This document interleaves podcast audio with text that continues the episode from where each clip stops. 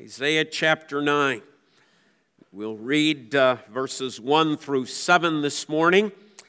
Uh, we've considered uh, the background to this passage back in chapter 7 and 8.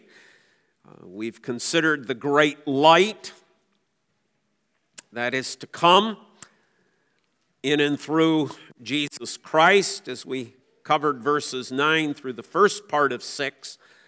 Today we uh, cover another section of verse 6, and then next Lord's Day, those names of wonderful counselor, mighty God, everlasting Father, Prince of Peace. Let's hear then God's word as it's breathed out to us this morning. And there will be no gloom for her who is, was in anguish. In the former time, he brought into contempt the land of Zebulun and the land of Naphtali, but in the latter time, he has made glorious the way of the sea, the land beyond the Jordan, Galilee of the nations. The people who walked in darkness have seen a great light. Those who dwelt in a land of deep darkness, on them has light shone. You have multiplied the nation, you have increased its joy. They rejoice before you as with joy at the harvest, as they are glad when they divide the spoil for the yoke of his burden and the staff of for his shoulder. The rod of his oppressor you have broken, as on the day of Midian. For every boot of the tramping warrior in battle tumult, and every garment rolled in blood will be burned as fuel for the fire. For to us a child is born, to us a son is given and the government shall be upon his shoulder, and his name shall be called Wonderful Counselor, Mighty God, Everlasting Father, Prince of Peace.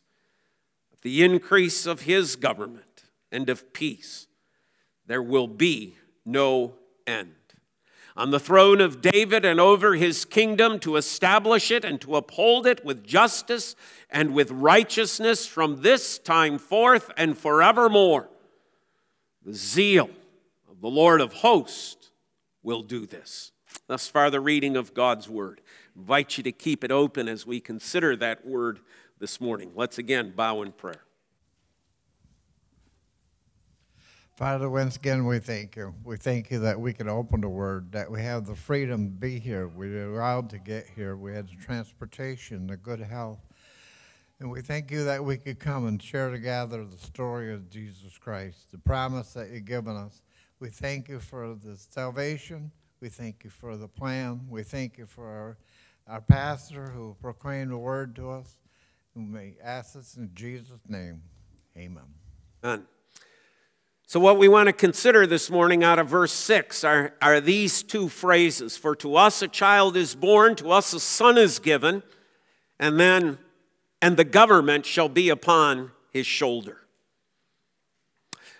So we'll consider it under those two points. First of all, the coming of a son, and secondly, the coming of the king. Now we've dealt into this, the first part, the child shall come, uh, in, in previous messages, but to kind of wrap that up this morning uh, in, in a short way, but then to spend the bulk of our time on this coming of the king. But first of all, it's necessary for us just to pause and again understand what these words mean. For to us a child is born, to us a son is given. First of all, it's the reminder that this son, this son that is being spoken of here, is the son of promise that came to us all the way back in Genesis chapter 3:15 that this seed of the woman who is going to come and to deal with the serpent, that the seed of the woman who is going to come and undo the curse that has come upon this world because of man's fall into sin. That is who the Lord, through the Spirit, is having Isaiah write about here. For to us a son is given. That son we're, we're, we're, we're still not there yet. Isaiah is still prophesying, but he's prophesying about what it's going to be like when that son comes. It's not there. I, Isaiah is still hundreds of years before Jesus Christ is going to be born in Bethlehem. That event is still to happen. But it's almost as if the Lord is coming to his people and saying, I haven't forgotten. I haven't forgotten. And particularly at this time, Isaiah's day, when this threat is before them, when it feels like they're going to be crushed by the nations and go out of existence. God comes and he says, I haven't forgotten. Oh, I know the evil seems so strong. I know those powerful nations, but trust me, trust me. The son is coming, the Son of promise, and that Son is going to come and he is going to crush Satan and the work of Satan. That, first of all, we have to see in those words. This is Genesis 3:15 reiterated. Secondly, we have to understand that when we hear these words, for to us a child is born, to us a son is given, the, these are the fulfillment of the promise that God made not only in Genesis 3:15, but the promises he made to Abraham. That promise in Genesis chapter 12 that, that somehow or another, through Abraham, all the nations of the earth would be blessed that promise that God reiterates in Genesis 15 4, again in Genesis 17 16, and again in Genesis 22, verse 18. The promise that Abraham would have a son. And you know the whole story of Abraham, right? First of all, he has no children, there is none, and he's like, Am I supposed to give this to, to my servant? God comes and he says, No, Abraham, you're going to have a son. Abraham takes things in his own hands, takes Hagar, has a son by her, Ishmael. God comes again and says, Abraham, you don't get it. You don't get it. It's Sarah. She's going to have the child. And that child will be the one that will be the blessing to all nations. Yes, we're talking about Isaac, but God is looking beyond that. He is seeing for to us a child is born, to us a son is given. So here comes Isaiah in the midst of Judah's problems, saying God hasn't forgotten his, his promise back there in the garden. He hasn't forgotten the promise to Abraham, nor has he forgotten the promise to Judah. He hasn't forgotten you. Now, the people living at that time and shortly thereafter might have thought that when Isaiah prophesies, for us a child is born, to us a son is given, let's go forward 50 years from this, from this prophecy. Okay? Let, let's skip forward 50 years, and what do we have? Well, we've got a king. Judah didn't succumb, Judah didn't get overswept. Ahaz, the evil king, is long out of the way, but he has a son.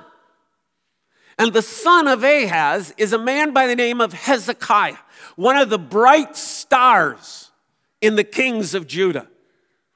The, the, the guy is, is a tremendous leader. He's still a person, so he still has sins, he still has failings.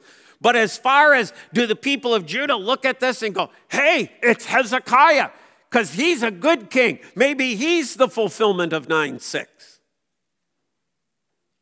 You know what? They didn't. They didn't. Even though they probably could have, they understood this was further along. This is one of those interesting passages that you can sit down with a Jewish person of the Jewish faith and say, Who is Isaiah 9 6 about? Who are we talking about when we talk about, for to us a child is born? And you know the answer you're going to get from them? It's about the Messiah. And you can go, absolutely. You got it. You nailed it. It is about the Messiah. Even the Jewish people understand that Isaiah 9 6 is fulfilled in the Messiah. The only problem is they're still looking. They're still looking for him. But we know he's already come. We know that's the joy of Bethlehem. Is that the one who is the Messiah has come. So when we read these words, for to us a child is born, to us a son is given, this isn't just about some baby. Okay? Oh, how cute. We got a message of a baby being born, like we had from Ashton this morning. Oh, it's much deeper than that, it's much richer than that. It, it goes all the way back to, to the garden, it goes back to Abraham, and it goes back to the understanding that this is the Messiah. This is the one who is going to save. This is the child of salvation. But what do we learn about that child? Point two it's about a king. For to us a child is born, to us a son is given, and the government shall be upon his shoulder. Let's think about this a minute. What does that mean? And the government shall be upon his shoulder.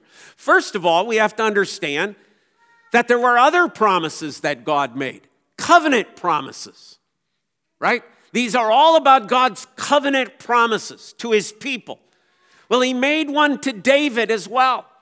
And to David, he made the promise one of your descendants shall always be king. One of your descendants, one of your offspring, shall be king forever and ever and ever. That's who's being talked about in this phrase. And the government shall be upon his shoulder. That, that king that's going to come from David's line, that king that, that prophet after prophet after prophet has talked about. Moses, Genesis 49, the scepter shall not depart from Judah. Numbers 24, out of the mouth of, of the, the pagan prophet Balaam. Stars shall arise out of Judah. Zechariah 9 9, behold, your king comes to you, humble and riding a donkey. The prophecy of Micah, chapter 5 2, but you, Bethlehem Ephrathah, Though you are least amongst the tribes of Judah, out of you shall come one who will lead my people, who will shepherd my people, who will be a king for my people. So it's all about this being a king. That's what that phrase is. And you say, How is that about being a king? And the government shall be upon his shoulder. Now, I have a confession for you. Okay? My confession is this I don't know where I got it. I don't know where it come from. I don't know if it was it was just a phrase out of a sermon when I was a little kid that that I misconstrued, like uh, you know, he shall make you Wyatt Earp, right? Whiter than snow. You know, kids, you hear strange things. I don't know if I if I misheard it, if I was sleeping partway through and I didn't catch it. But I always thought that phrase, and the government shall be upon his shoulder. I always thought that was the cross. I always thought that phrase was about the government, Rome, Pilate, placing the cross upon his shoulder, and he's weighed down by that cross, and he's lugging that cross through Jerusalem. Oh, for this child is given, but the government shall be upon his shoulder. But you know what? That isn't what that phrase means. Let me give you a whole new picture. And the government. Well, that we probably have right, that we understand, but not the government of Rome, not the government of a human, human element. That government stands for rule. It's, that word stands for dominion. It stands for an empire. It stands for authority, but not the authority and power of this world. Not the Psalm 2 kind of powers.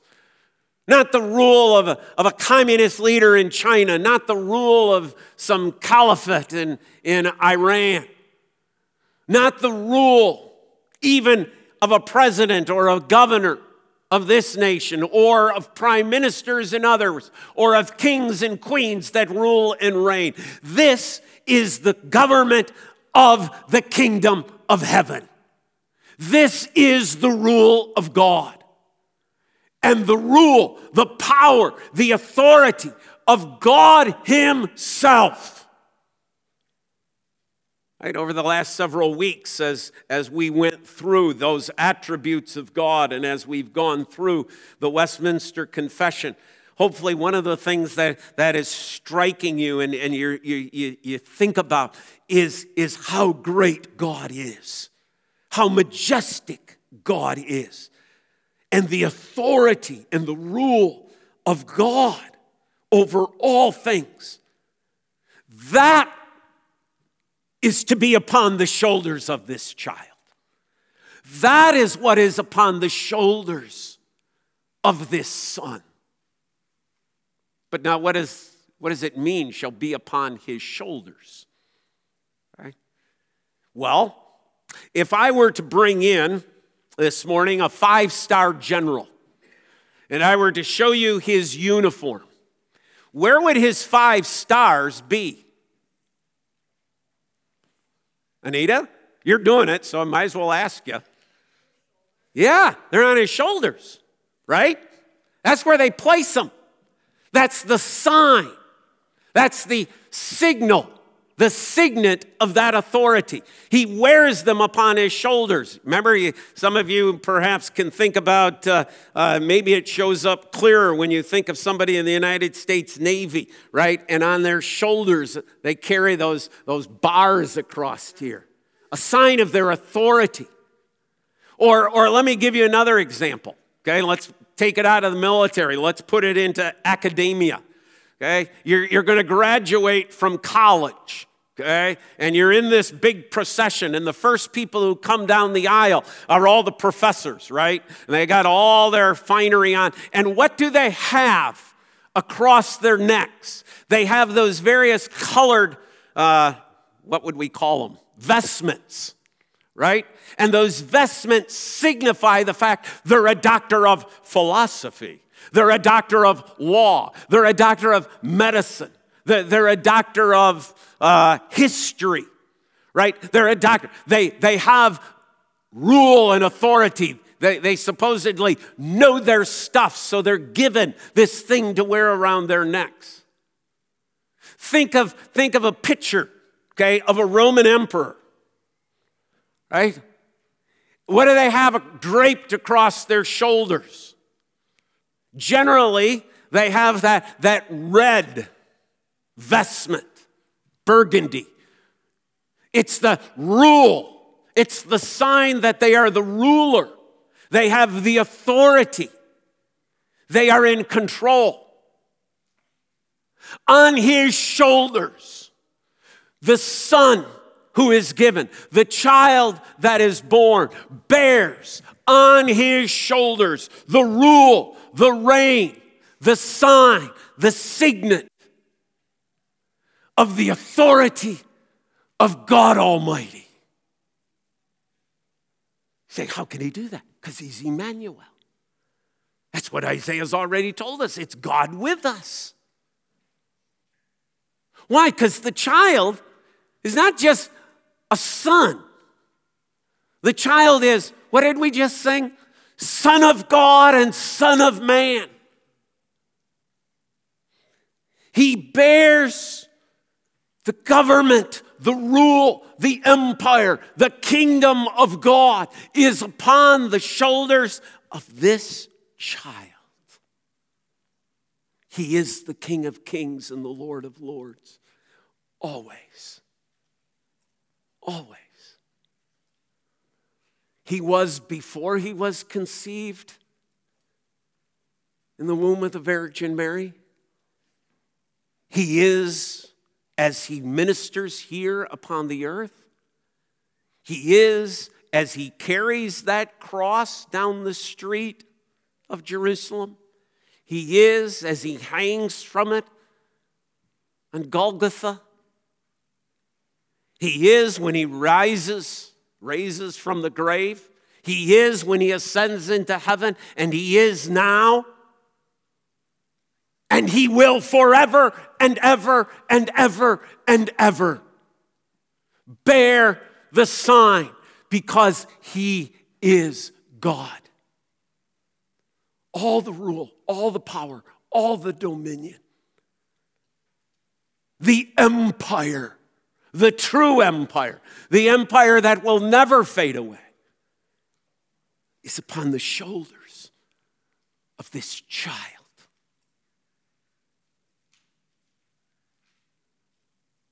That's why those wise men come.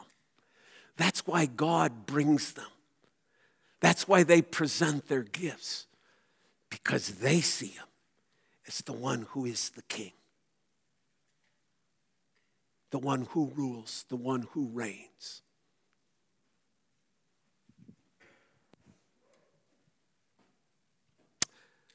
So, what is that rule of Christ like? Well, keep your finger here at Isaiah chapter 9. Go with me to the Gospel of Matthew, chapter 28. We're in the midst in Thursday morning of studying, going through the book of, of Matthew. We're in chapter 5 right now, and one of the things that keeps coming back is that Matthew is presenting to us the one who is the fulfillment of Isaiah 9. It is Matthew's desire to show to the Jews of his day, to you and I today, that Christ is the king. So when we come to the last thing that Matthew's going to tell us, the last thing after spending 28 chapters telling us about the life of Jesus Christ, showing us that that life of Christ is a life of rule, a life of authority, a life of dominion. He ends with these words and Jesus came and said to them, All authority in heaven and on earth has been given to me. What is the rule of Christ like? We're going to list six things. One, the rule of Christ has authority. It has authority. All authority has been given unto me. Even the people that we meet in the Gospel of Matthew are astounded by the authority of Jesus because he teaches not like one of their leaders. It comes with authority. Secondly, the rule of Christ not only has that authority in how he speaks, but in its power. He's not just talking the game, he's demonstrating the power. Matthew concentrates on how it is that Jesus' power is displayed displayed over nature, displayed over diseases, displayed over demons, displayed over death, displayed over the grave, displayed over hell and Satan. Get thee behind me, Satan. Who has the authority to do that? The one who has been given all authority can say to Satan, Get thee behind me. See, the rule of Christ, the rule of this child, the rule of this son, the rule of this promised Savior, the rule of this promised Messiah is a rule of all authority. It's a rule of all power. Everything has to submit to the rule of Christ.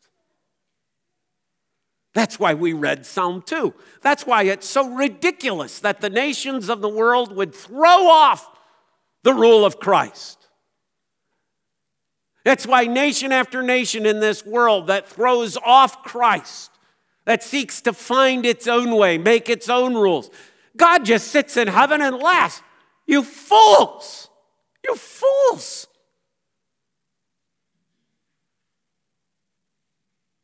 For unto us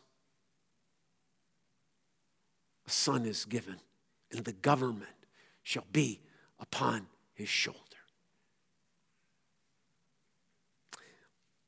It has authority, it has power, and it is complete. Notice Jesus' words. First word, verse 18 all authority. Not some authority, not partial authority, not negotiated authority, not some reserved authority.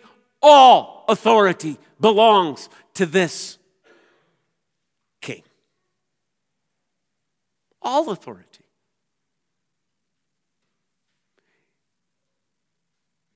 What an amazing thing. That's why he can say to a disease, Leave. It's why he can say to blindness, Be gone. That's why he can say to a, a dead Lazarus, Come forth. That's why he can say to a tempter, Man does not live by bread alone, but by every word that proceeds from the mouth of God. And that's why he can say to your sin and to your guilt, it's over because of me. Because he has that total, complete authority. Fourth, but that authority it's not the authority of this world.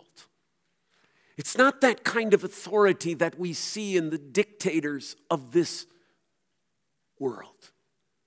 It's not the authority of a Pharaoh drowning baby boys in the Nile.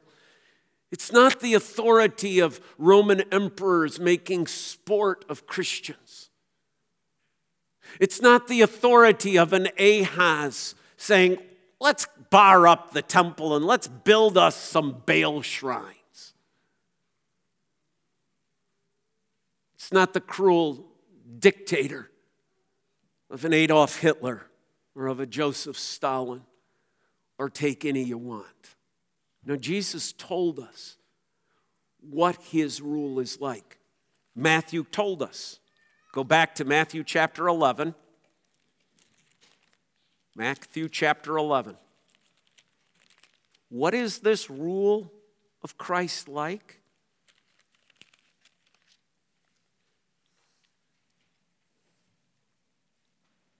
Wait until the pages stop. Go to verse 28. Come to me, all who labor and are heavy laden, and I will give you rest. We, we just had Thursday morning the, the request of the people of Israel to King Rehoboam please, please lighten the taxes. Your father Solomon taxed us so hard and we were enslaved to him. Please, please, please lighten things. Rehoboam, in all of his arrogance, says, Not going to happen. I'm going to make it even worse. Is that the kind of rule of kingship that Jesus has? Listen. Come to me, all who labor and are heavy laden, and I will give you rest.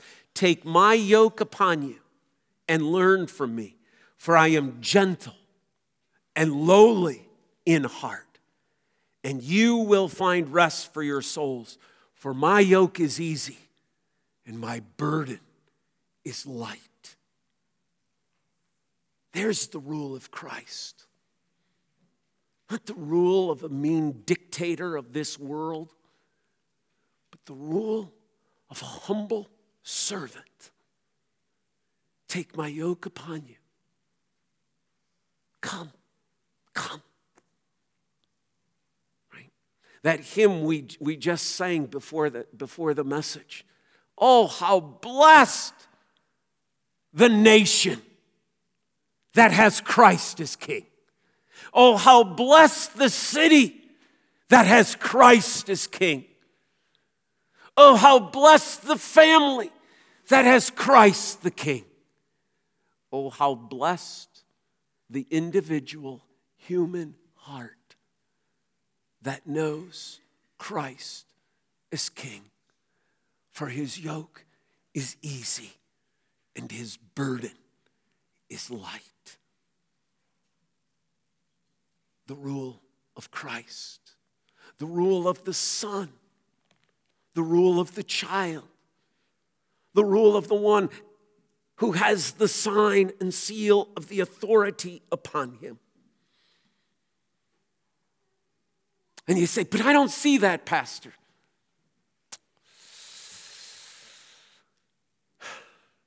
No, oftentimes it's hidden. Oftentimes it is hidden. But the Bible tells us it's going to be seen. The Bible tells us clearly. Whether you read Revelation, whether you read Thessalonians, there is coming a day when that authority of Christ shall be clearly seen. When all men shall know, even those long since dead, they shall know. When they hear that trumpet sound, and the Lord Himself descends with the shout of the archangel Here is your king! And men call upon the mountains to fall upon them and hide them. For they have been in rebellion their entire lives against Him. But to those who have believed, to those who have confessed, I believe that to us a child is given. I believe that to us a son is born. And I believe that upon his shoulders is all rule and all authority. He will say, Come, come near, ye blessed. It will be seen. Every eye shall behold him. Every tongue will need to acknowledge him.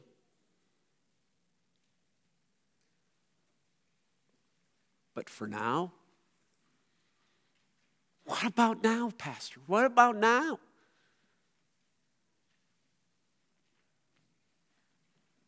Where humble hearts receive him still, Christ is the ruler yet. Do you see him? Do you see the rule?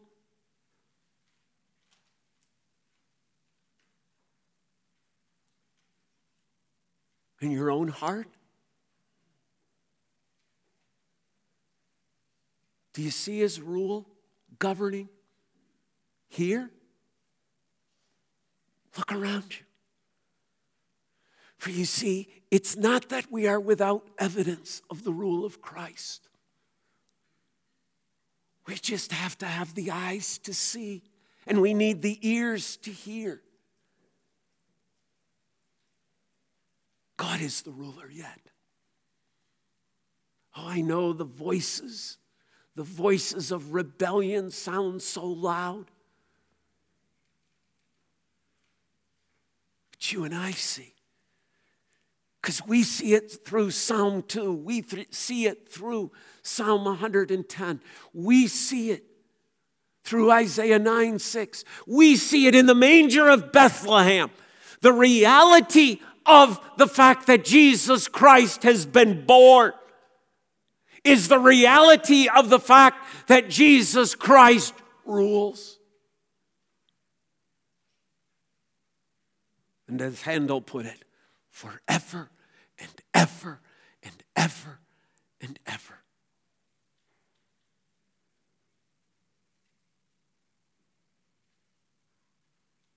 Perhaps you've never acknowledged that rule of Christ in your heart and in your life. This is God's message for you. Come.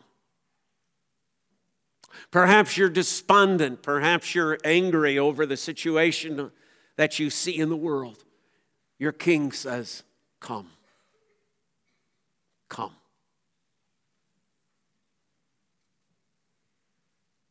Take my yoke upon you. For my yoke is easy, my burden is light. Glory Glory. Glory, sing the angels to the newborn king. And God's people say, Amen.